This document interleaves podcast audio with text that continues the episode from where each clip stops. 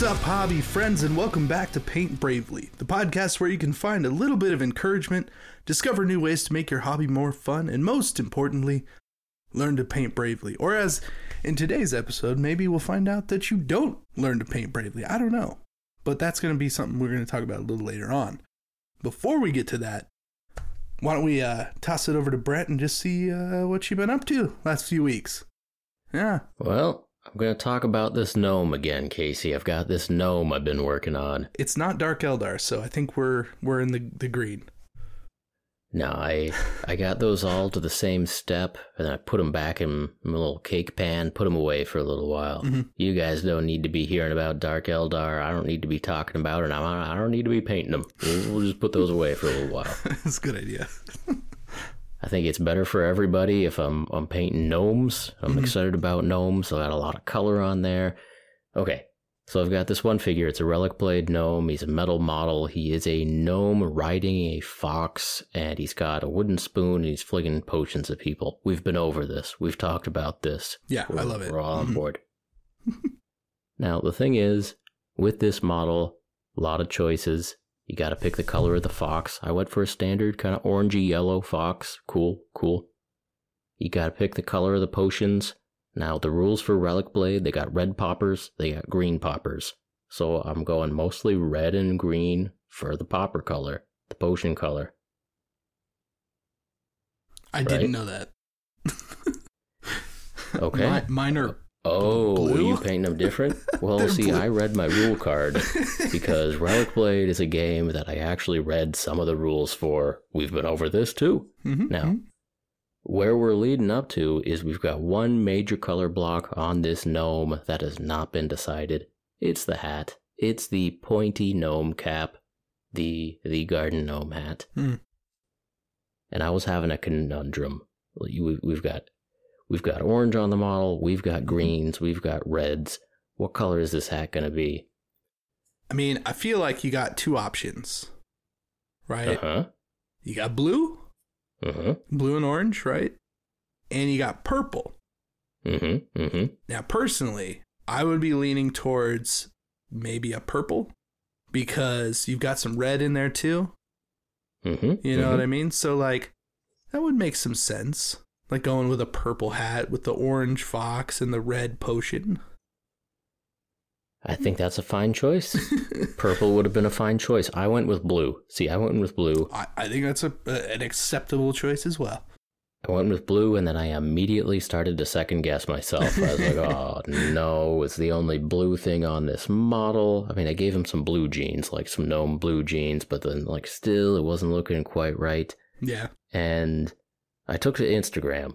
Well, Mm. first I took to PowerPoint. I took to PowerPoint and I drew a little triangle over the picture of the gnome Yeah. and, and like changed the color of his hat. Mm-hmm. And so on Instagram, you can put up to 10 pictures in, in one little, not story, whatever, Instagram post. So I Mhm. posted just the, the vanilla picture of my almost painted gnome with his blue hat. And then I posted nine variants with different color hats Okay. as like, let's crowdsource this. Let me know what I should go with. And these people are not helpful because everybody picked a different color. Some people picked colors which were weren't even even, an option. Yeah. um, I don't know what I was expecting. There, I figured there was a chance that there would just be this massive consensus around. Oh, you got to go green. Yeah, you got to go green.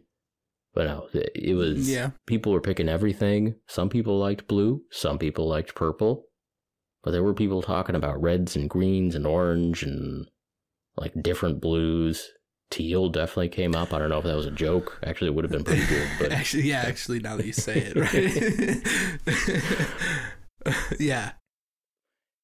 The, Okay. the thing about the internet, though, right, in a nutshell, is it's it's chaotic at at like best, right? right. So yeah, you're gonna get all the options that you didn't show. Like you're just, is it red or blue? They're like, how about green? like that's not what I asked. no, I gave him I gave him ten different options, and then plus the rest of the rainbow for for people just to fill in. But, Yeah. So anyway, uh, the internet is not always helpful, but we're we're getting to a semi-serious point here about picking colors Mhm. Because sometimes you really get stuck on a dilemma, and especially if it's an important color choice. And for a gnome, the hat is a very important color choice Mhm. because it is normally a bright color. It is a big solid color normally. Mhm. It's like on the extremity of the model being the, you know, the size of their whole body but sticking off of the top of their head. Yeah. so it's important color, it's an important choice. And anyway, these uh these unhelpful people of the internet were, were not helping me out very much, or they were they were help they were all helping me a lot in, in completely different Right. directions, which amounts to kind of the same thing. Just chaos. Um, yeah. Yeah. So anyway, I, I get frustrated with all these people on the internet and I just don't touch it for a while. Uh huh. And I come back to it a week later and it looks right. He has a blue hat. I've said nothing about whether this is a stylish gnome. He's just a blue hat gnome. Yeah. Like, we all wear things we shouldn't wear. I wear Crocs every day of my life. Should I do that? Arguable, but I do. That's that's that's part of who I am. And uh, you shake your head at me. I mean, Crocs is an identity like thing versus a gnome hat. Like, come on now.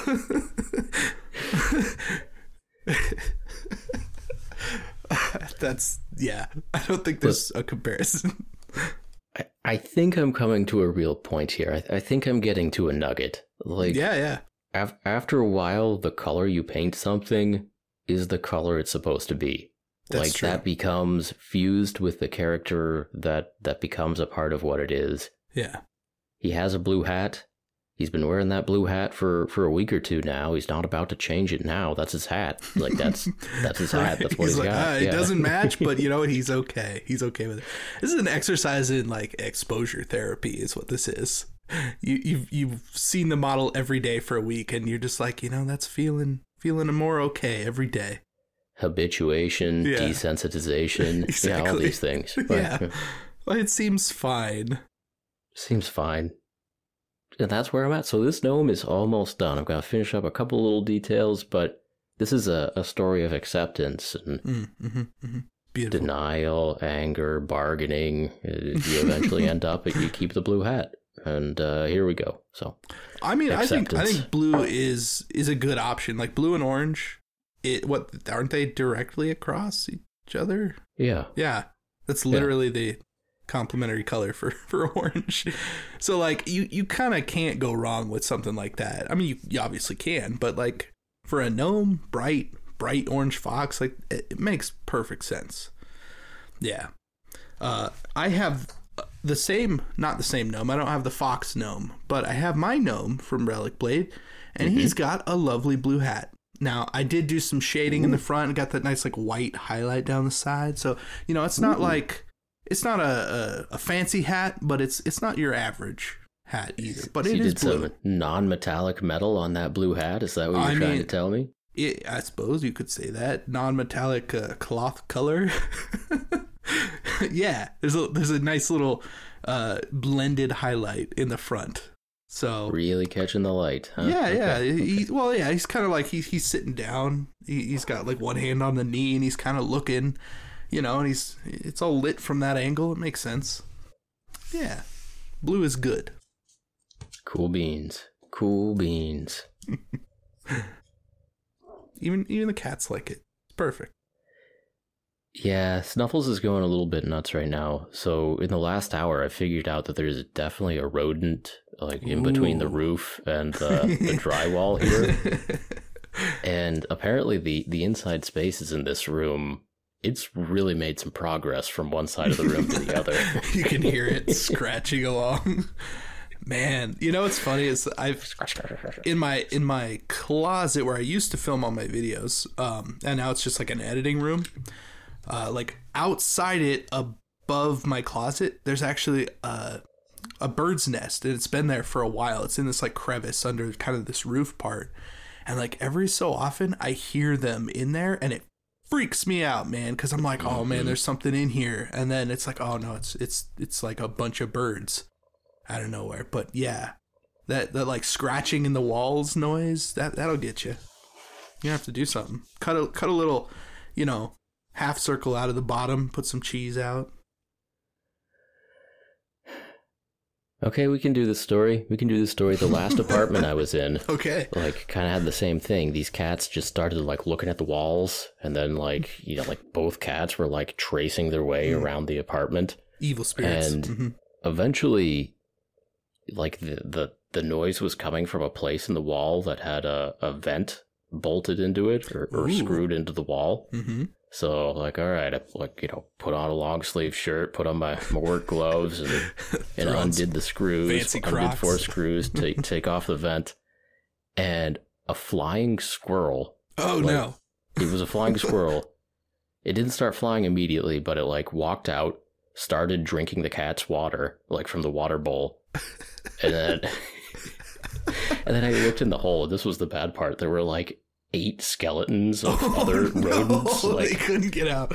Oh, had, had, had somehow like fallen in in that particular you know behind those posts those uh those studs in, in Right. the drywall i just couldn't get out from that particular trap but, which makes me wonder about you know every every place i've lived in since then i guess just how many skeletons? it's just between every stud i don't know uh maybe if if you have done renovations as Mhm, as mhm. one of your your jobs in life let me know if between every stud and in every building is just Just eight skeletons. rodent carcasses. uh, Man, what a But- bummer. yeah. Did you at least let this one go? You're like, I think Well, you deserve it. I spent the next two hours chasing it around with like Tupperware, sure. and I could not catch it. And then, hmm so two hours me trying to catch it with Tupperware, and then in hour three, I let the cats help. Like maybe they can help me corner it or mm. tired it out or something. And I mean, they're they're declawed in the front, right? So no, they they both have they both claws. have. Okay. Like I don't know. I just yeah, assumed they yeah. I was, I, I was taking risks. I, I'd been chasing this Yeah. thing around my my room for risk. two hours. I was I was taking risks at this point. And anyway, then this this squirrel just disappears. Like, I, just it, was there. We were we we kept almost cornering it, and then I'd miss with the Tupperware, or it would Mhm. just like jump over me. Like this this thing was was going nuts oh because it is a flying squirrel. Like it was. uh yeah, it's agile. hmm This this room also had stupid construction with uh, aluminum posts in it for no good reason, and so it was like going up around the room and everything. And mm-hmm. anyway, it just disappears. I'm like, whoa, where'd the squirrel go? Spend another hour, like hour four, like Trying where'd the squirrel it, go? yeah. Where is the squirrel? It's in your bed. And um, it disappeared. I found it. I found it uh, weeks later, dead inside my desk. But that's a whole different thing. Casey, why don't you tell me about your new Imperial Guard charcuterie? Uh, yeah, charcuterie. Uh, so it turns out, since Brent is actually walking away from the camera, that he didn't know that charcuterie was a real word. So why don't you just, uh, I don't know, make fun of him for that? That's funny. So, anyways, I posted a video about basically painting an Astra Militarum army the other week, last week, something like that. Um, I've never painted any Imperial Guard, any Acadians, any whatever, you know, and I had some opinions about them and that was fine. That was all fine. Um, what I didn't realize is that during the entirety of the video, I had uh, I had turned the turret of the tank backwards, and I cannot tell you. Like I've gotten more comments about how much heresy it is to have the turret of the tank on backwards than like than any other comment I've ever gotten ever and and then I posted a uh, like a community post of me like you know turning it back around and going there I fixed it you know but it's been a week let me tell you it has been a week of like answering comments and trying to be like look man it was an accident I did not mean it but like people took it like very seriously like a lot of people thought I was doing it on purpose to make fun of them, which I wasn't.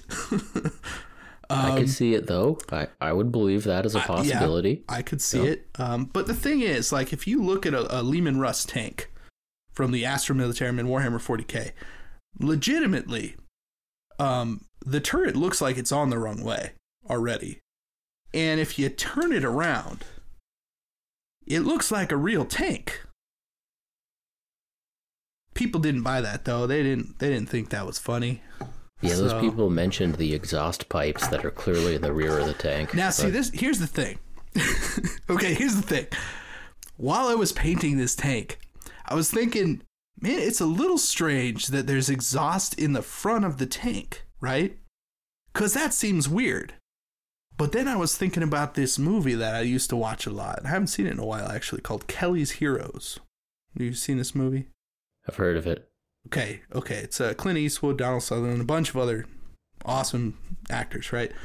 Um, it's essentially these people who like find out there's like Nazi gold somewhere, and it's it's like a big gold hunt, but they're all like World War II, and they have to like leave and go do this whole mission to try and find this gold and steal it from the Nazis. Their plan is to like get rich and then come back home from the war, right? Very funny movie. Also pretty good like World War II movie. So just throwing that out there as a recommendation. Um, but there's this whole thing where Donald Sutherland is talking about like Tiger tanks versus like the US tanks and how, oh man, like, uh, you know, the only way to, to get around one of these tanks is to like shoot it right up in the ass, right? We got to get around it and just, just fucking shoot it. And I'm thinking like, okay, well, maybe, maybe the Cadians didn't want to put their engine in the back because that seems like a weird thing. I don't know why this is going through my head, but this is seriously going through my head. And then and then I just didn't I didn't look into it further. I was just like that's just the way it is. Didn't think about it. Now, I'll give you that I think, oh, oh, I'm not a military historian, but I think many tanks have 360 degrees turret operation. Uh, yes, Or- as or that does at this least is a plastic one. This plastic Mhm. turret does swivel uh, Sure, completely sure. in circles, and uh, it even comes off the tank. I can just take it off because it's plastic. Yeah. It's made of plastic. It's not a real tank. And I'm also going to give you that it grew on me. It does look cool. It looks grew cool. on me. Yeah. It like it does. It legitimately does. Um, so okay, then I'm gonna I'm gonna hold up the tank to the camera. Uh, we do record this podcast uh, for YouTube, so YouTube.com/slash Paint Bravely the podcast. If you want to check out the video, watch, listen, you know, it's not much different, but you know, shenanigans, uh, Yeah. office eye rolls to the camera, that kind of thing. It's always fun. Yeah. Uh, but I'm gonna So hold imagine, up the tank. imagine the profile of this tank. The treads are like a rhombus. So Yeah. the the top of the treads are kind of offset from the bottom of the treads. The the shape of the treads is a rhombus. And the correct way is that the top point of the the rhombus is leading. And Yeah. Casey has it so that like the bottom point of the rhombus is leading. Yeah, so so what I'm holding up is the correct position of the tank where it's actually dangling off the top portion of that rhombus. It doesn't really make sense. Like that's I feel like that would be weirdly like top heavy and it would flip forward. But you turn it around and all of a sudden like the center of gravity makes more sense and you have like it, I don't know, it just looks cooler. It's like it has this nice curve down with the tread and it, it just makes sense. And like, yeah, there are guns pointed out the other direction. I'm thinking like, cool, that's to like cover their six. No big deal. Makes perfect Mhm. sense to me. But obviously, I was wrong and I apologize. I did think it was funny that you made a, a YouTube community post just to apologize to try to head that off at the curve. you know what's even better is there's almost like I think there's like three quarters of the amount of comments that I got on the YouTube video in that post going, "Oh, thank God! Oh, oh, I was almost dying." Uh, it's so good. so that's um that's been my week, but I, I did paint a boatload of Acadians and um you know it was they were fun to paint. Um, not a huge fan of them. Like they, I think they feel like kind of generic. Like they're just you know soldiers, pretty standard. Um, yeah, I think they have their place, but um, again, I don't know. It's not like I'm trying to hurt anybody's feelings. I'm just not not a huge fan. Um, I also painted everything all rusty, and apparently that's uh, that's no good too. Can't do that. Yes, you did. Yeah, so my answer was these are my toy soldiers. That these are mine. There are many like them, but but these are mine. That's right. Yeah. That's right. so yeah, that's that's the whole tank debacle. The whole situation went down this week. Uh video's doing good though, so you know. It all works out. There you go. That charcuterie. Yeah. Charcuterie. A little, little, little sample pack of that army. Very Yeah, nice. yeah. Very nice. You you been painting anything else this week? You been doing anything else, Brent? Nah, nothing. Nothing important. Nothing Look, important. we'll we'll get back to it next time around. I'll tell you about my Dark Eldars again. You know. Right, that makes sense. Give give it a, an episode before you bring that back up. Mm-hmm. It's like a pool table situation all over again, but you know, it's going longer. oh man, just gotta wait a year and then bring it up and be like, I'm finally done. It'll happen. yeah. It's just gonna sneak up on us. All right, Well, Casey. yeah. You you wanted to do an actual topic this time, I mean, so let's know. get into it. We Lead us off. I, I do usually want to, but what ends up happening is uh, we just start BSing and then uh, it's fun. So yeah, that's generally how that goes.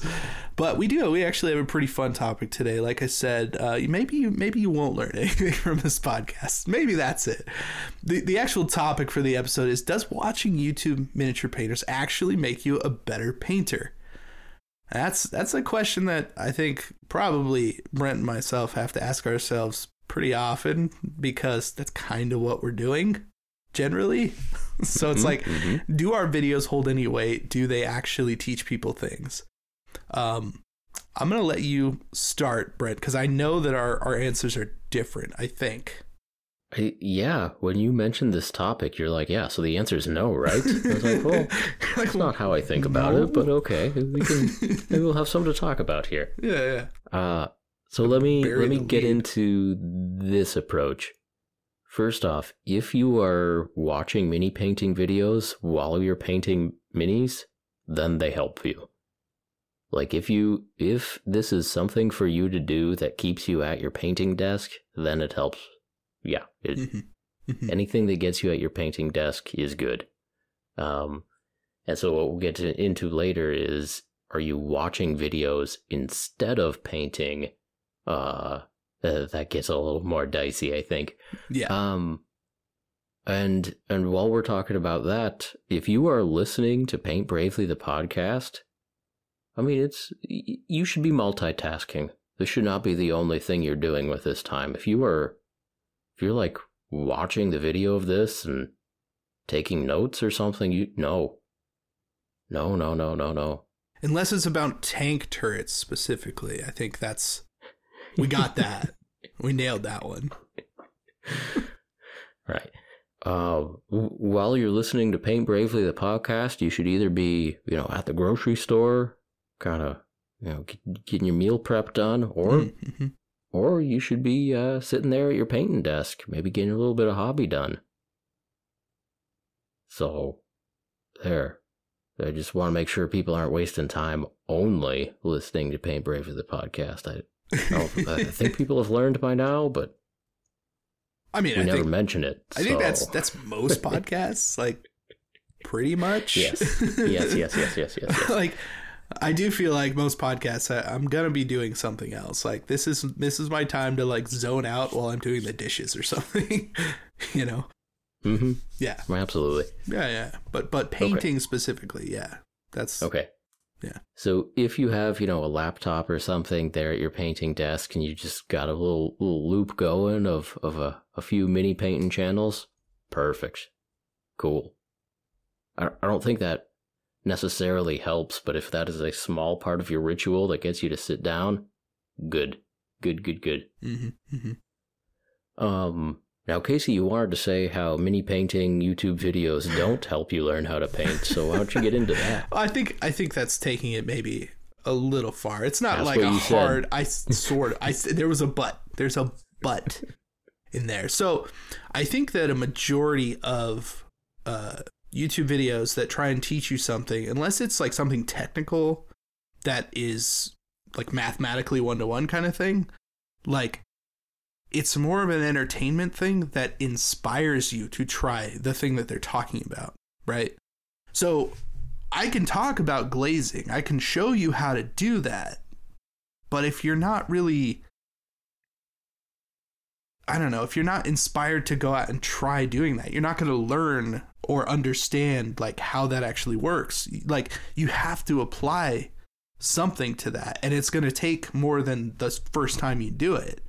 Right? So there's like there's way more learning and there's way more trial and error in actually sitting down and trying something that you've seen on YouTube. Like for the most part what we do is like edutainment right? We're trying to keep it entertaining while trying to educate or inspire in that education.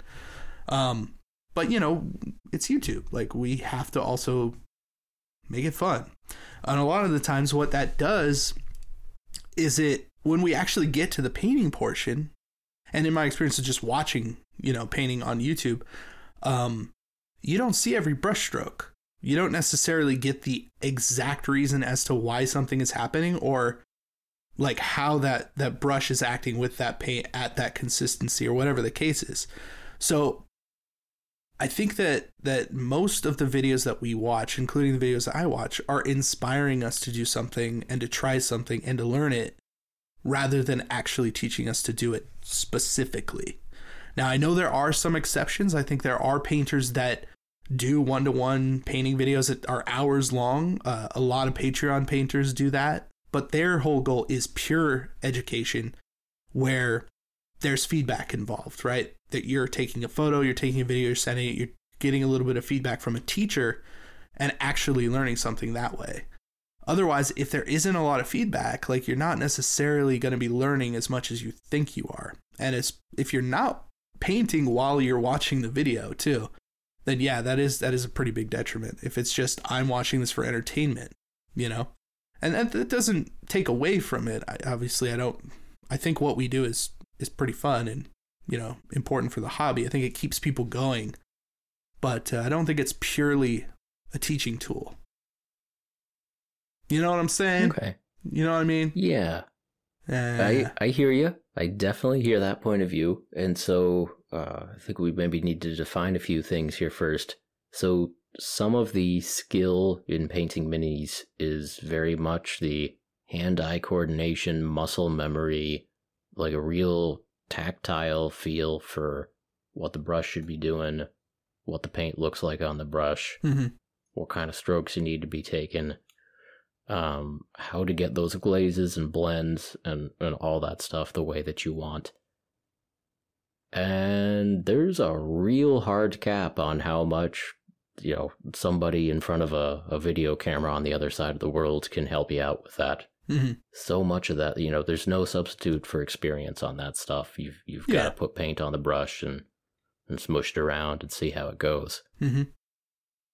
yeah that's that's pretty much where i'm at with that exactly. You know you have to put paint on your brush and you have to try those things out as much as possible and you're not necessarily going to get it right. You're going to have to keep doing it and you're going to have to learn like how especially in your environment with your tools with your brushes whatever how mm-hmm. that's gonna work.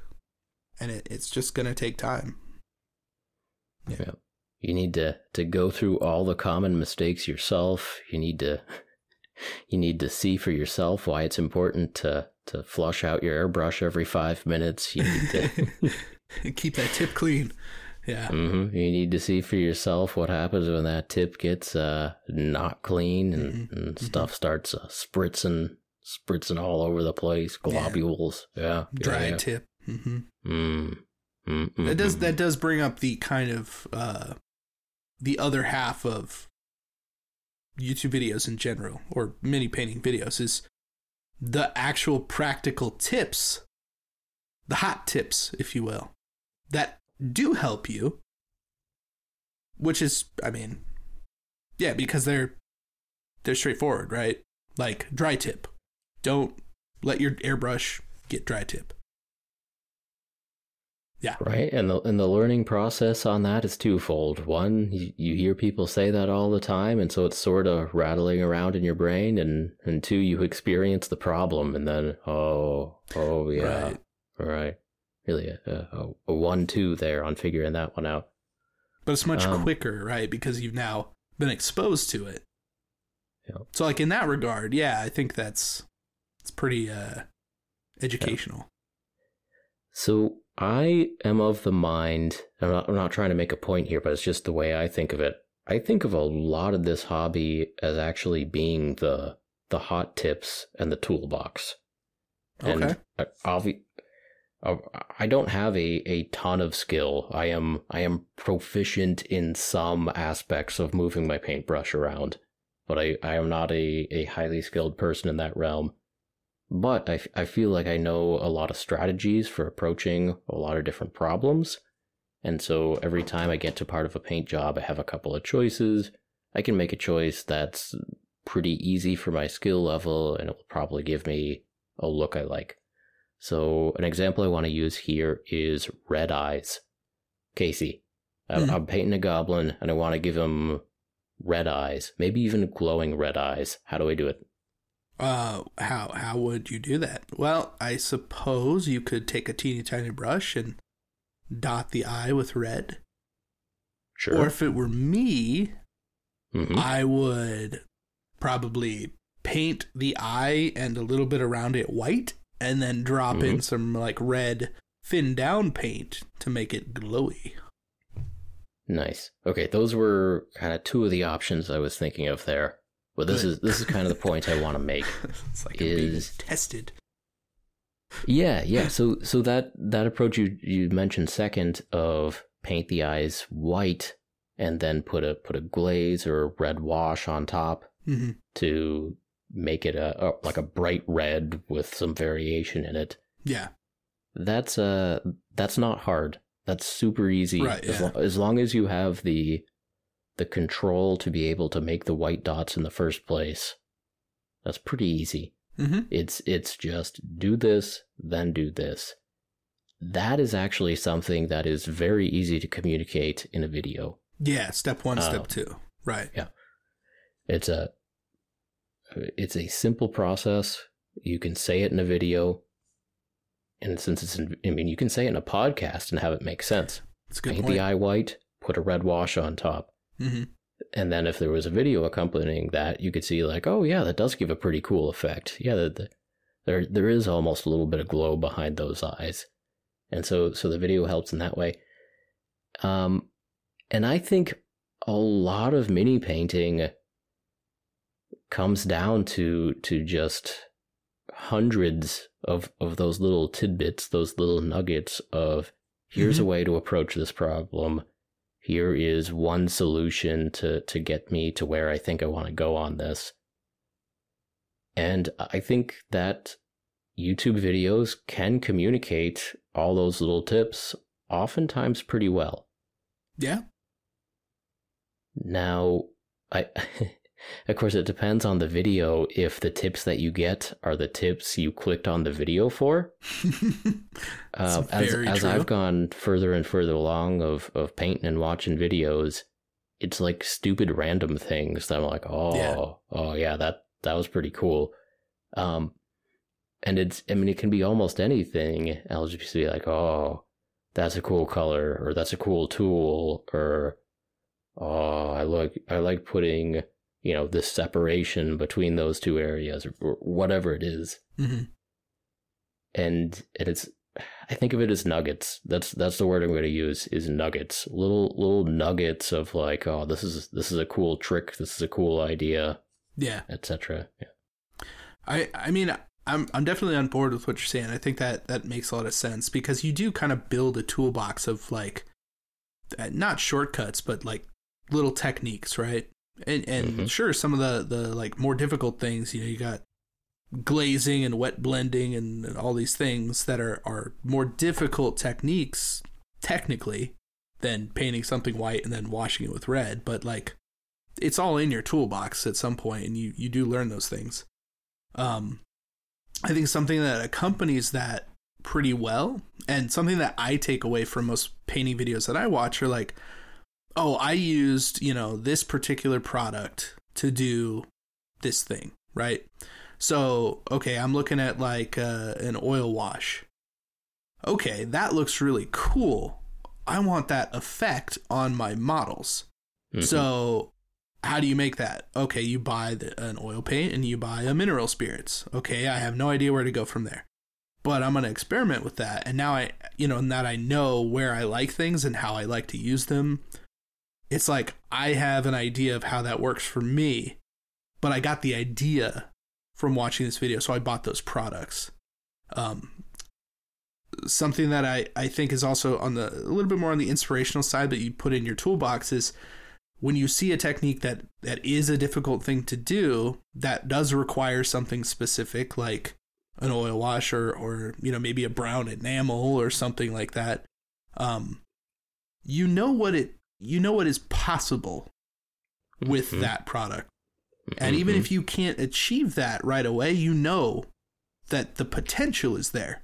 So there's Right. something to work towards. yes, And and that's that's I think where I land most of the time when I'm watching something. It's like I know that with this this is achievable. And it's Mhm. and it's because of me wherever I'm at that I'm not able to get there yet. But you know, if I keep practicing with that thing, with that tool, I'm going to get there. Yeah. And sometimes that's a long path and requires a fair bit of skill to develop and and sometimes it's pretty quick. Like I mean an oil wash there's a little bit of messing around to get the consistency right, but other than that, like it it's Yeah, kind of exactly. self-explanatory. Yeah.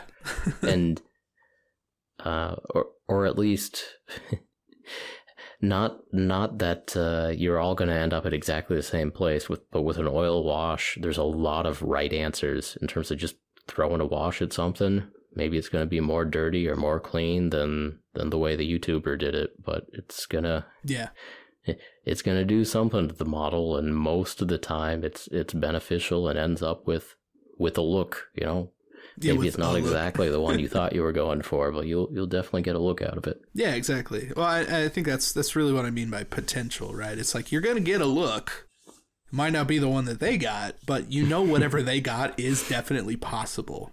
So it's a, Right. it's about refinement, right? From there, you you you figure out that process by trial and error. Yeah. So again, just being kind of inspirational, even in just the product choice. Yeah. Right. And product choice is definitely something you can learn from YouTube videos.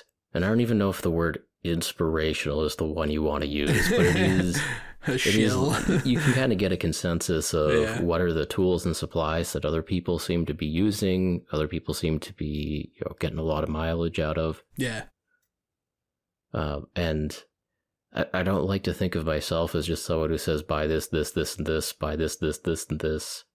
But from time to time, I, I hope you are watching. Be like, oh dang that that Micron pen that seems pretty cool. But I mean, I, like I at did that. see Yeah. that, and I was Yeah. like, I was pretty impressed by the coverage of that Micron pen. Honestly, um, We'll we'll see. I'm I'm wondering if it's gonna go dead after another like foot of linear Oh, sure. foot of use or of something. like over acrylic paint, it's just like getting clogged up or something. It's just done. That's possible. I don't know. I don't know. yeah, I could see that because I, I have heard that the uh, whatever evaporates out of that ink cuts through acrylic, so I could Mhm. see that actually affecting that at some. And getting clogged in that tip so that the ink isn't coming out of the, the felt anymore. Or That makes sense. is. Yeah, I think it's I think it's alcohol based. Right, yeah. So Right. it's it's possible. Yeah. Still, micron pens. That's definitely a hot tip, a nugget, if you will. That's paint, a paint some right there. eyeballs. Like I didn't paint Right. any of the eyeballs on these uh these Cadians I painted, but you know what? If I had a micron pen, I would.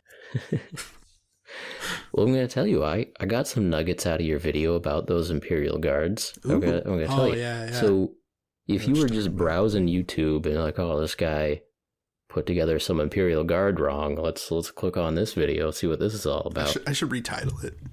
hmm Grown man builds tanks wrong. Warhammer 40k. right. So, that video, just being honest, like maybe somebody clicked on it because they wanted to see what was going on with your particular paint job for that type of model. hmm Maybe there were some people out there who's like, yeah, I've been thinking about painting some army men's or some, you know, Yeah. KDM Imperial Guard in particular. Let's let's check this out.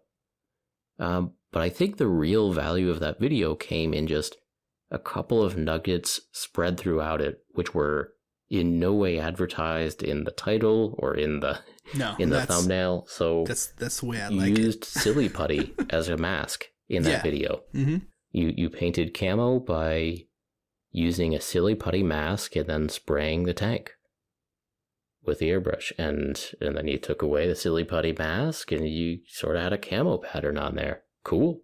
It's Cool. very effective. Yeah. Mm-hmm. And I don't do a lot of masking. I have some masking tape. I've a Mhm. couple of times tried to use Blu Tack, but that's a little too aggressive. Yeah, it might be. So I I would benefit from that nugget. I should get myself some silly putty. I know I should. Yeah. yeah, the the silly putty masking thing is um man, I don't even remember who told me that. It was like 3 or 4 years ago somebody was Sure. just like, "Oh, you need to go buy this like silly putty." Cuz I think like some company had a version of that and they were selling it for for way too much money and they're like, "Look, it's putty for masking. It doesn't take the paint off." And someone else is like, "Yeah, that's just recolored silly putty."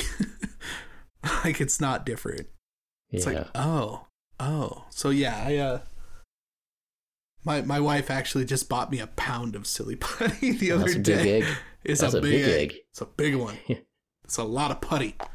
Because I, I kept I kept taking my my son silly putty. I I kept going into his like toy box and be like, I need to borrow this for a little bit. yeah. I mean, so yeah, if you have kids, Daddy's painting Cadians. uh, yeah. yeah, yeah. Sorry, son. Daddy's painting Cadians. I need to borrow your silly putty. Yeah. So yeah, my wife went out and bought me a whole pound of it. It was very nice. Very nice. Very nice. Yeah, but uh, worth worth buying if you're uh, airbrush, for sure. Yeah. So I, I feel like a lot of the things that you can learn, like knowing that silly putty works, that is something that you have now learned. Mhm. That's in your brain. That's never going anywhere, and that does give you more options when you're painting. It gives you a route to create cool camo patterns or to mask anything else that you want to mask off while you're, especially doing you know spray painting. And so so yeah, that easily conveyed by a video and uh, sort of picked up at random by a viewer.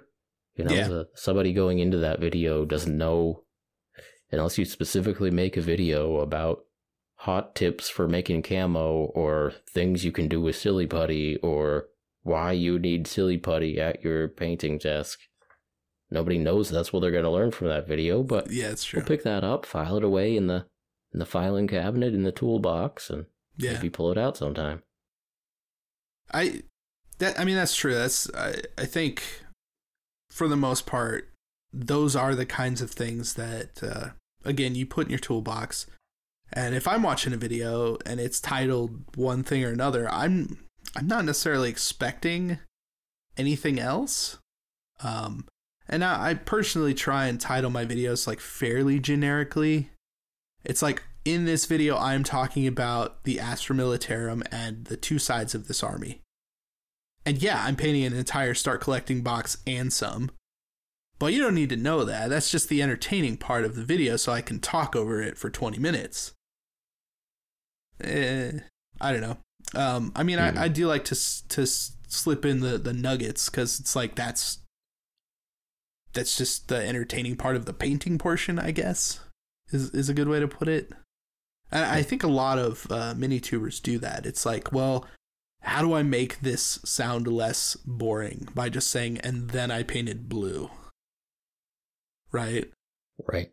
So part of it is is you consciously doing new and interesting techniques to keep your viewers uh, informed, interested, and engaged, learning something new. Yeah. But I'm sure part of it is as you are growing and learning as a painter, you're trying out new stuff. Mm-hmm. And some of the things some of the things that you did in that video are going to be new to you or or, or um To somebody. yeah and, and Yeah. so will by definition be new to at least the audience that has learned everything they've ever known from you specifically on YouTube. Which which Uh, is that's that's a thing. I mean, look, if uh if you've only ever watched like my channel or Brent's channel, you you got to branch out. like there's more out there. There is. You can learn a lot about uh, using pale sand as a universal highlight from Dana Howl. and Vince Venturella. Absolutely. Yeah. Vince also taught me about using uh, light flesh tones as a universal highlight. Pretty much. Yeah. Take those take those clownfish highlights all the way up to yeah. Yeah. to, to light Scott Caucasian skin tone. Sure, sure, sure. it's it's funny you say that. That is actually one of those nuggets that I picked up at some point, probably from Vince, and Yeah. it's just been employed for pretty much forever now. Like if I'm highlighting something, I'm using kind of an off white that has some yellow in it. Mhm. Like that almost always works. yeah. yeah. And and I think Vince in particular has actually made videos that are on that exact topic. Oh, he has. Yeah. But uh, normally it's just you're watching Dana and like, oh, there she goes with that pale sand again. Yeah. Well, it really is a useful color. You can use that on everything. You should use that on everything. I mean, pretty much. Like it's. I mean that that's one of those things that uh, you don't really think about when you start. You know, you're like, well, I want to make this lighter, so I'm going to mix it in white, right? It's like no, that's that's like, it it seems counterintuitive, but no, Yeah. got to mix in that off white with some yellow, because it keeps the saturation of your Yeah. color much better than white. So we think uh, as a, as a broader topic, Mhm. color choice and color combinations in general actually are something that you will learn about through YouTube. That's true. And- yeah, I think most of the time this is very in the background osmosis, slowly sinking into your brain of, Mhm. of colors that you like, combos that you like, things that you want to try. But every once in a while it will be very on the nose with pale sand, or or sometimes you'll just Yeah. be like, hey, orange armor is the best color for orcs.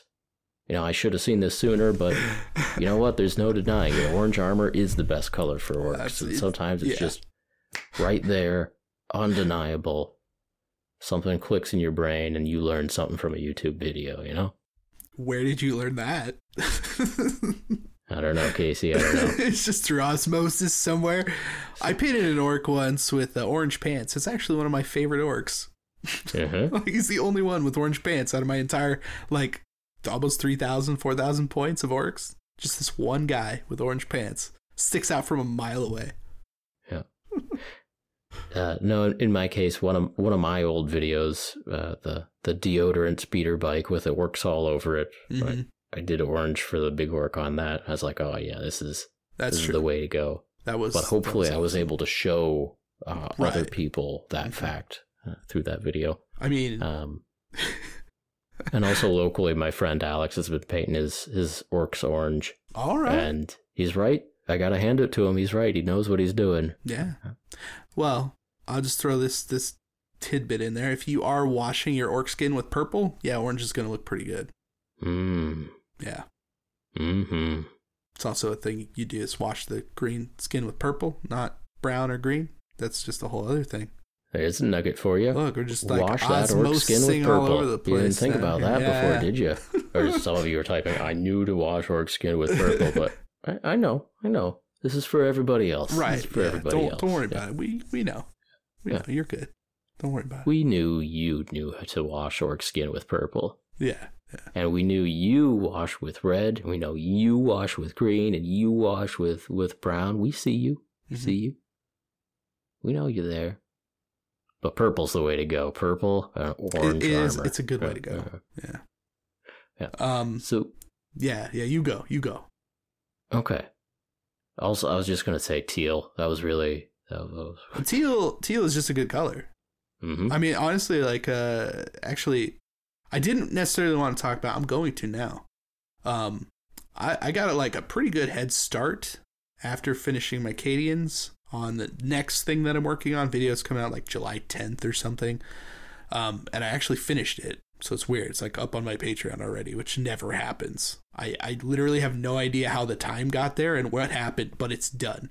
Um, but it's mostly like teal workup on uh, Tomb King's model, and it is lovely. It is wonderful. Amazing. Just throwing that out there. I had a very good Incredible. time. Mm-hmm. Mm-hmm. All right, here, here's another one. Here's another one. I learned this from James Wappel. Oh yeah, oh, yeah. I'm sure other people know this this secret too, but James Wappel, he's the one that taught it to me, and for me it was a, a quick moment, like, oh yeah, that, that makes sense. Gold. Gold? You start with gold, and then you put a little purple tint somewhere on there. You put a little green tint somewhere on there. Ah yes. Green, purple, gold. Whoa. That's the stuff. Mm-hmm. Now there's an And- actual name for that. I I wish I could remember it off the top of my head, but there is an actual name for that. It's like heat something or glaze something. I forget. Rule one of the Book of Wappel is what that is. Yeah. That's, that's, that's what that's called. It's funny actually. I learned the same thing, but not from him. Hmm. Yeah. Now I feel unless you're an art student or, or whatever, like if you just sat down day after day, put in eight hours a day at your painting desk, it would take you a long time to figure out you put a little purple and a little bit of green on top of some gold. Yeah. That's that's almost gotta come as a hot tip from some random outside source. I've made five or six videos about that exact thing. I'm just throwing that out there because if you do well want to see what he's talking James about. Wappel. Yeah, yeah, yeah. it's osmosis. I probably did too. I don't know. James Wappel is a nugget on his own. Okay, Uh-huh. like go find yeah, that. that's something you learned. Go watch James Wappel. Yeah. that's yeah, oh, right man. there. Did I, did I ever tell you? I, I don't think. Maybe I did. I, it's embarrassing. Um, so I did a collab with James Wappel, and I didn't know it was actually like who who he was. Okay. How how'd that work out? I asked him if he wanted to do a thing. He did a thing, and Uh-huh. uh, it was a whole collaboration that we did. You were you were a part of it too, actually. Sounds right. Yeah. Um, yeah, but I didn't realize that's who that was. Uh, And he like followed through and did a whole thing and like made like a three hour video about it. Some of his three-hour videos are just a recording of his three-hour stream, though. Oh yeah, but- it was. Okay. Okay. It was. yeah. But I mean, he still talked about it. It's talked about like the whole point of it and why we were doing it. But I just it it kind of like uh yeah, like I was pretty new coming back to the hobby. Did not realize that that was the James Wappel that is the James Wappel. Uh-huh, You know what I mean? Uh-huh. Just saying it's kind of embarrassing, you know. It's okay, Casey. I'm sure he forgives you. he doesn't even yeah. I You'll- certainly didn't tell get him your that. chance to apologize at some point. Uh, Yeah. You're good for it. I, I didn't do it last time at Adepticon. Maybe next year. It'll be a Gen Con, I bet. I bet. Probably. All right. Oh, man. Okay. So I've got a I've got a slightly slightly wandering on the same topic here, but some of the things that you, some of the nuggets that you get are you learn that something you thought was going to be hard is actually easy. So a little while ago you were talking about like okay, this is possible. It might take some work, but here's the thing that's possible kind of using these colors and these tools and if I practice I can get to this point. Or that Mhm. is useful to know, useful to have a goal. But there are some things watching a video where something is way easier than you thought it was going to be. You're like, oh, Yeah. wait, I could just I could just be doing this the whole time. um, as as one example, like just if you if you got some big black eyes and you just like a tiny bit of dot a dot of white in each eye, just as like a little Mhm. glint from from a light source. That's that's all it is. Or or I mean, you can go more complicated, but like sure. The the easiest variant is just a little, little speck of white, and then uh, you know, kind of in the same part of the other eye, so that it's reflecting the same light source. Is just another little glint of, a, of light, and Are you, little you're, you're glint of talking light, about glint of um, white. uh like lenses, right? Not eyes. It, for lenses too, yeah. Okay. yeah. I'm I'm trying I, to was thinking big like big bug eyes or lenses. Yeah, either way. Yeah, okay, big bug eyes. I'm I'm trying to think of smaller, but nah, anyways. Yeah, my bad. Um Yes, you're right. I agree. There. And so that's that's an example of something that sometimes an effect just looks so cool and and you can't even like begin to think like how how they make that eye or that lens look look so realistic like oh it's it's a dot of white right there. Like in the corner, yeah. yeah, there's there's a dot of white in the corner. It, it's It amazing what your brain fills in Right. with such little information, right? Right. and and it's one of those things that you might have thought that was completely out of reach and then you see someone do it and just real quick boom dot that in Mhm. it looks awesome now oh, oh okay all right I- might have to try that someday that didn't look too hard all right yeah. um, and, and it kind of you know along the same lines going back to that video you just did with the the army men's when you were painting the vehicles the the walker and the tank you were weathering the edges by just putting steel like scrapes along the edges basically Yeah, just a dirty edge highlight. Yeah just a dirty edge highlight with with your steel color and i think weathering really falls into this category of it can be very simple stuff uh, like Right, yeah. sponging on some brown and orange Mm-hmm.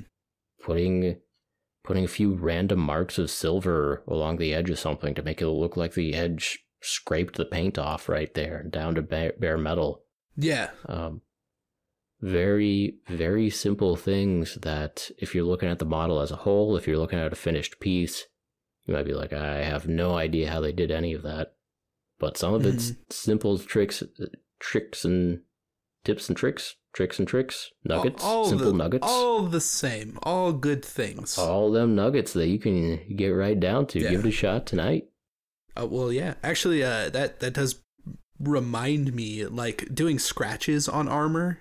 That's one of those things that seems like, man, that's like, like that's difficult.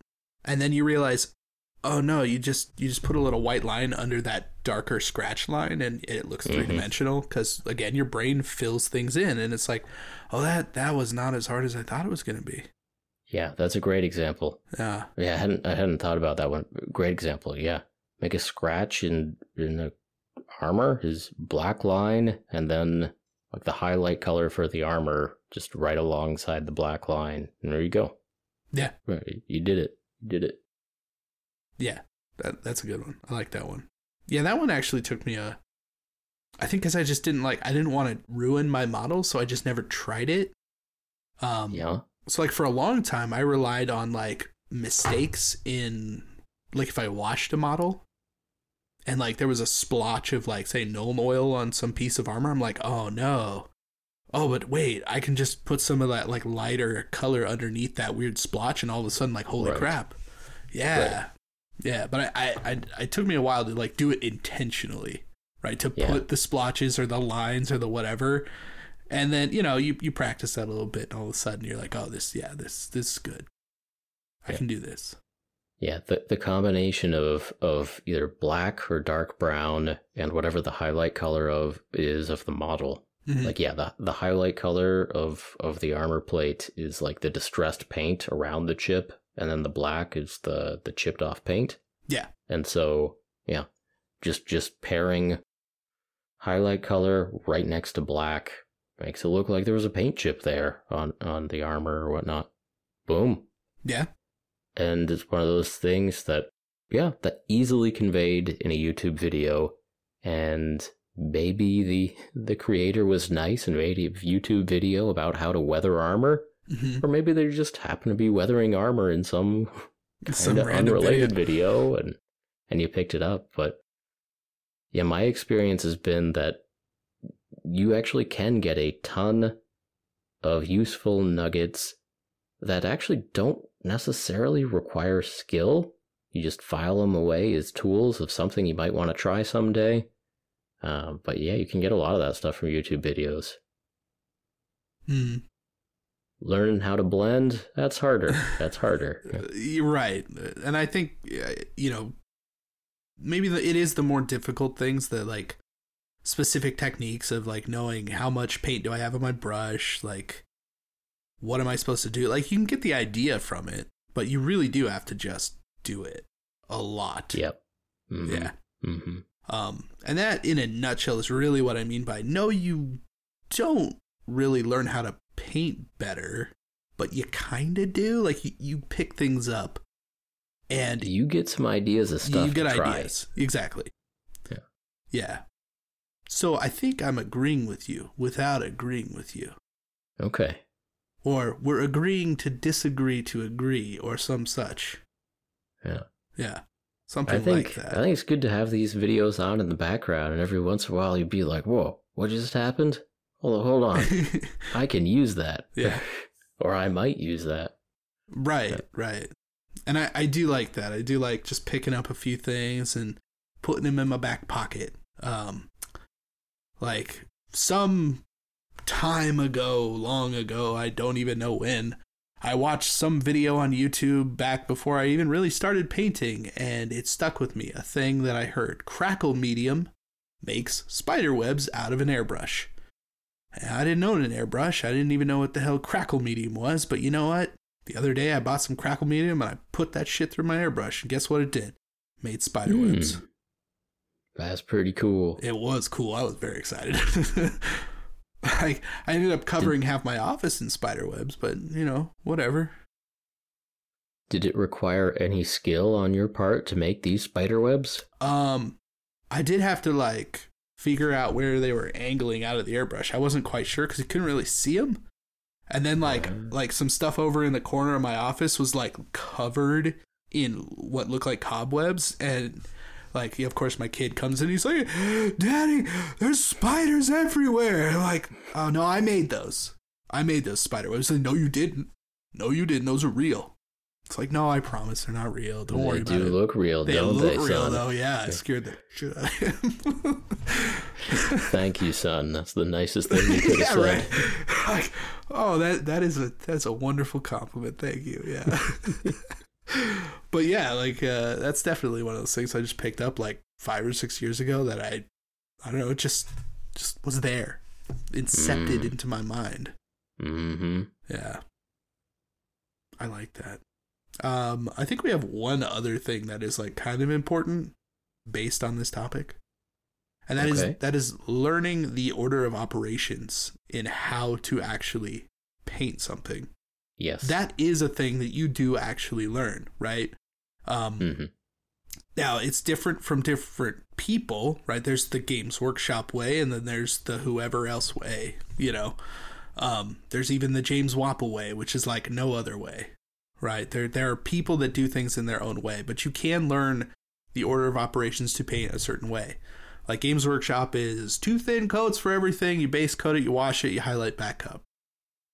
That that's how you paint. That's a good that is a order way to right paint. there. An Yeah. effective way to paint. Mm-hmm. It's not the only way to paint. No. No. Um, and, Yeah. and a lot of this is just understanding what colors go under and over other colors. You know how to how to layer things up to get the effect that you want. Um, Mhm, uh, mhm. you know, for example, if you're trying to paint a bright orange over black, that's not going to work. You gotta you gotta paint that some other light color first. You paint that you Right? know, paint pale sand over that black. Then then you go with the orange. Yeah, Paint red much, brown yeah. over that black. Then go with the orange. Yeah. The, the red brown. That's that's definitely a, a nugget for sure. Red brown primer, right? Yeah. We've talked about And this look, before. That Oh, yeah. that would be an acceptable name for a YouTube video. Best primer colors or red brown is the best primer color. But otherwise, that just might be something you randomly pick up. Like, oh, he didn't prime with black. This, what, Yeah. What's this guy priming with red brown for? Oh, wow. That is a useful undercoat for flesh, rusty metal, uh, warm colors, mud, leather. I could keep going. I'm slowing down, but I could keep going. You're like, I gotta think for a sec, but I could. for uh, uh, uh, other things that Other are close to reddish, not black colors. Uh, yeah, yeah, no, that's uh, the red brown is definitely a good way to go. It's it does keep like you're not painting over black essentially. That's that's what that is. right. Um, so you can get less coats of lighter colors that just look better. Yeah. It makes sense. And- yeah. Yeah, and and not saying that the like the paint recipe is necessarily what you get from a paint painting video, but the the general order or the way to approach a project, Right, um, right. That that's the sort of stuff that does sink in and is useful information. So with all that, where where do you land on the actual question? The the specific question of does watching YouTube mini painters actually make you a better painter? I I think yes, and part of that is just the way I paint is not reliant on freehand painting, making smooth blends. Uh, like a lot of the way I paint is sort of paint by numbers. Let's try this trick. Let's try this trick. This color combo. Mhm. And so a lot of those things are just ideas that actually can be transferred very easily Okay. uh, even in a podcast, but especially on a on video. um, and yeah, I I think a lot of a lot of my painting skill in quotation marks is just I've acquired a decent number of fun tips and tricks that I like to try. I, don't know. Okay. I mean that that makes sense. Um I think I'm still falling on the uh not technically scale, but like Okay, you you keep trying to figure out how to do your non-metallic metals over there. I'll be I mean that's the I'll thing, be right? over here knowing that Vallejo metal color is the best true metallic metal. which is which is what I use. Okay. in fact, I, I think Which I told actually you is, to go by is that. an example of, of the difference we're talking about here. Like, if you want to learn how to paint non-metallic metal, you get a couple of little nuggets from online videos, yeah. and then you just got to put in the time. No, I mean, Um, yeah, in videos that are even like, oh, I showed you this in one to one speed for an hour and a half. It's like, yeah, but where did you decide to put those colors? Right? Like, why did Right, you right. decide that? It's like the, the the basic. I I should be answering this is not always answered, right? It is a okay. Yeah. I I see the colors you're using. I see the like the brush techniques you're using. Mm-hmm. now I need to try that and put it into action and do it over and over again until I understand why this is looking the way it is. Right. Or And if you have feedback, you know. Some of those things can be taught. Like, Oh, yeah, here's yeah. a cylinder. The way light plays on a cylinder is it Yeah. kind of makes you know a stripe down down the cylinder. But like that Um, nugget right there is what led me to I suppose learning how to do some of that stuff in general, how to highlight certain things was look at this like this instead of thinking about it as metal or whatever else it is. These are just um, you know, shapes that are painted in a certain way. Right? Yeah. But but even then, here make this part of the cylinder shiny Mhm. and this part of the cylinder dark. You're on your own. Good luck. Have fun. Yeah. Oh man. Here here's your expensive brush. There's a selection of expensive paints. Uh, have have fun making that shiny. You know where the shininess needs to go. Go for it. Do it. Do it. Do it. Yeah. Mhm. That um that doesn't transfer so good over the YouTube videos. Right. You can try, but you you got to do Yeah. it. I mean, uh, I think the most I've ever learned in one like session of painting has been when somebody was in front of me showing me and then like helping me along. Like taking a, an actual class. It was like, Mhm. "Oh, I literally see how you're doing this as you're explaining it and then repeating it and then I'm doing it and they're telling me, "Oh, no, you you need to like angle it up here or you need to place this here." It's like, oh, that that makes sense. Yeah. I see why you would want to do those things. you know? I will set my airbrush to 30 psi. I'll dial that in on the, the regulator and I will put Vallejo metal color steel into my airbrush. that is a valid option.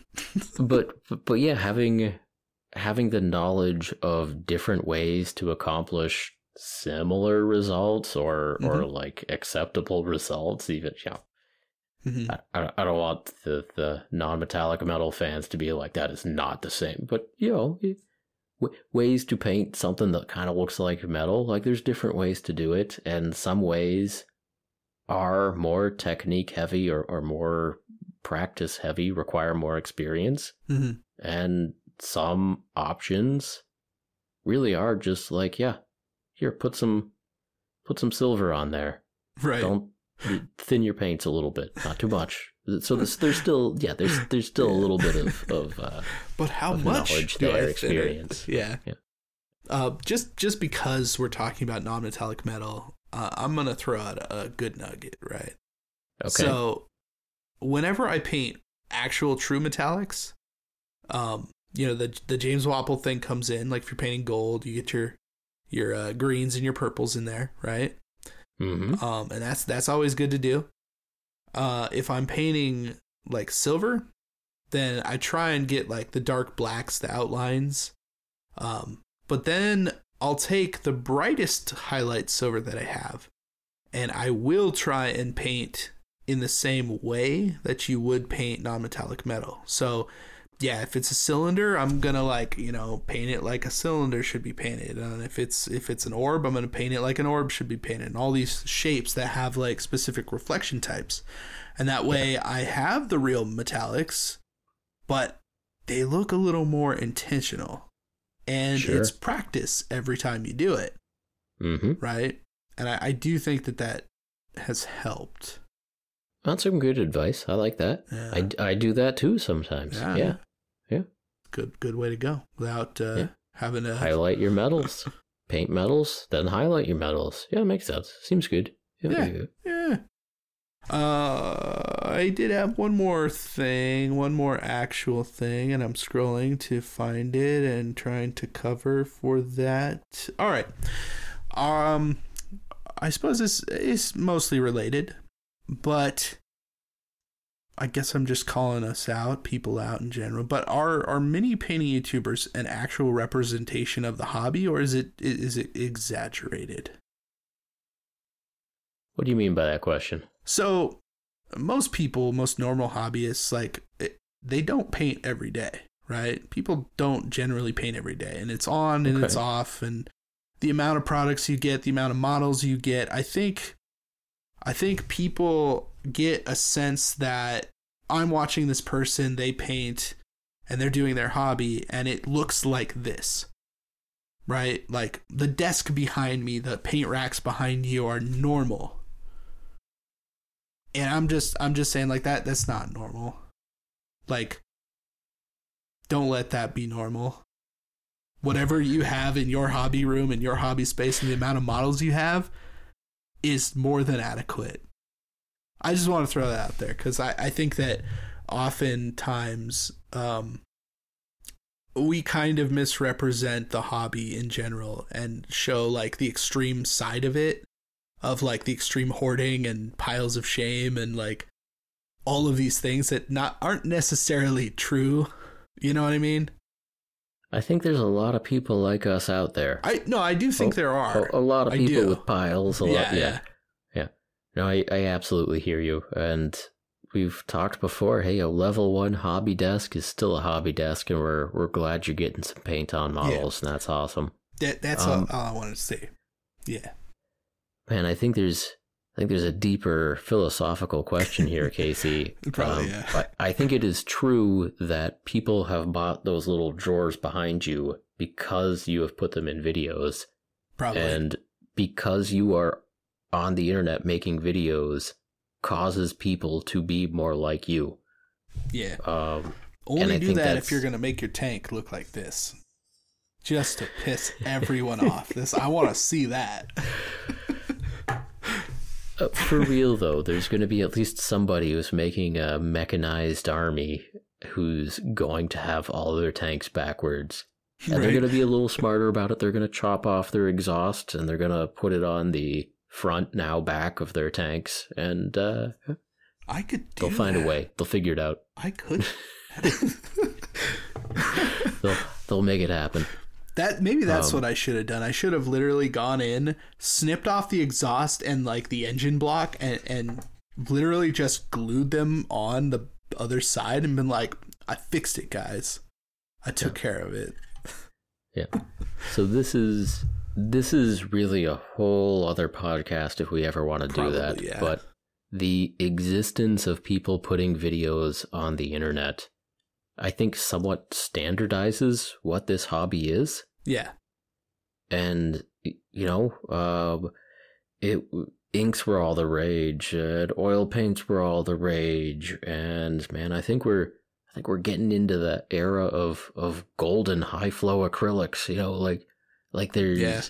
golden. there are in general, definitely yeah. fads that propagate through Mm. the hobby community because of people like you, Casey. And yeah, that's true. I mean, I'm way more of a shill than you are.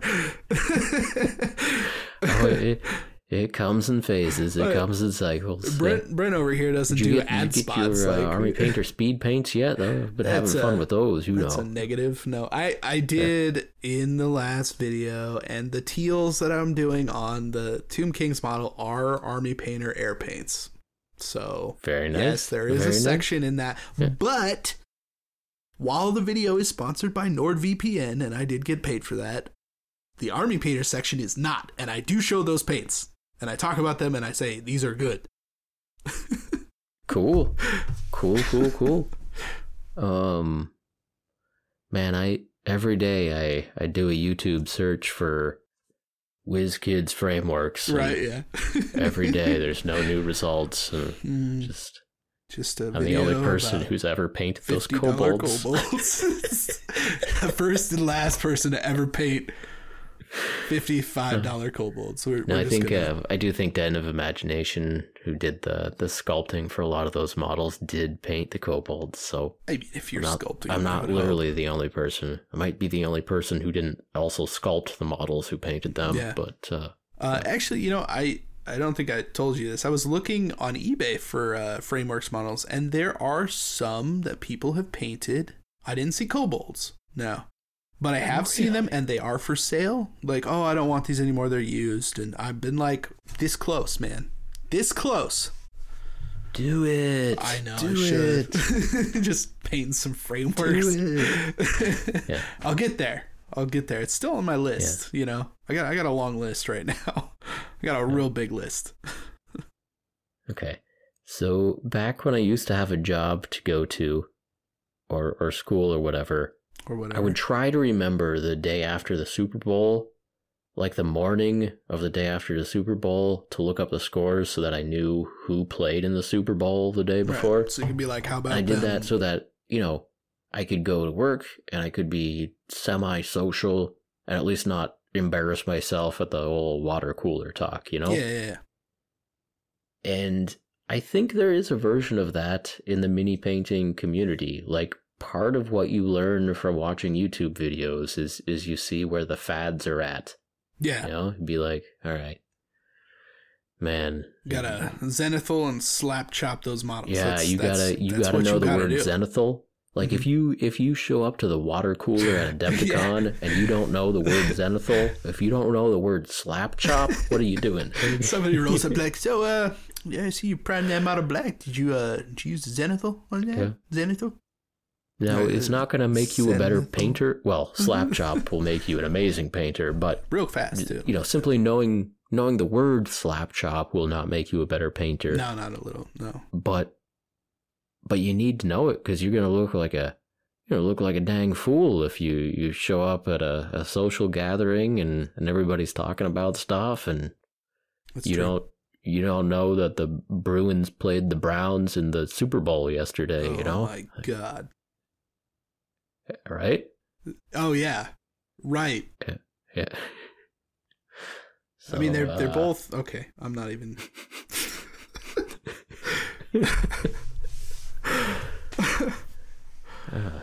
this guy. Yeah, the Lakers are going to win this year. The, La- right. the Lakers are going to win the Super Bowl this year.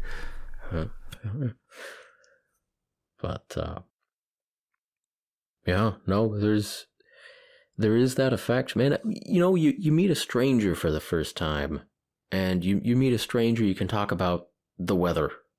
Sure. Okay, Yeah, maybe maybe you can talk about the food truck that you can both see from where you're standing. Mhm. You move on from that. You can talk about other things that you might have in common, like, hey, you see that new Star Wars movie? Okay. Did you, yeah. you see those Grogu stories? You know, So yeah. um, Did you watch that But new if you were hanging movie? out with nerds- says no. yeah, you, you're hanging out with nerds. You're looking for things you can talk about. Like, hey, do you see that that Tau Manta diorama? You know, did you Ah, see? Which one? The on tabletop one or the Squid no, one? no, we do not do this. we do not do this. Yeah. okay. I have it on good authority that Squidmar does not watch these, but uh, people will tell him. So Uh, that's what are you talking? Yeah, that's fine. what are you talking about? i Say that to us. Wait, what? but but no there's there is a little bit of a hive mind there is a little bit of a mini painting community which is a, Mhm. a, a solitary event for the most part but the the interconnected to it interconnectedness a lot of the interconnectedness that is there to some degree is through social media and a part of that is youtube and so yeah um if if you want to be involved in kind of the larger community like be hey be aware that folks are getting into golden acrylic paints you know be be aware Mhm. that slap chop is awesome uh i don't It's, it's viable. Yeah. Have, have There- these things in the back of your uh, mind not going to help you paint but going to help you maybe continue your end of a conversation if you meet up with some nerds at the at the Yeah. game store Yeah. That's true. I mean, if you roll up to your local G Dubs and you're like talking slap chop, I, I mean, Yeah. If Yeah. somebody says slap chop and everybody else in the room is laughing and you're just standing there like an idiot, like not knowing what's going on, and then you just kind of laugh to be yeah. like everyone else, slap chop. slap chop. but you don't really get it. And everyone can tell that you don't really get it. Someone's listening to this right now that doesn't know what slap chop is. I, you know what? I'm just gonna say it. That's okay. it's fine. it's fine. Oh my god. Well, on that note, Yeah, this has devolved quickly. Thank you again for joining us in another episode of Paint Bravely. If you enjoyed this podcast, please help us out by leaving us a review on iTunes, subscribing to the YouTube channel, and sharing this message with your hobby friends. And as always, we appreciate each and every one of you for listening, and we will talk to you next time. talk to you next time.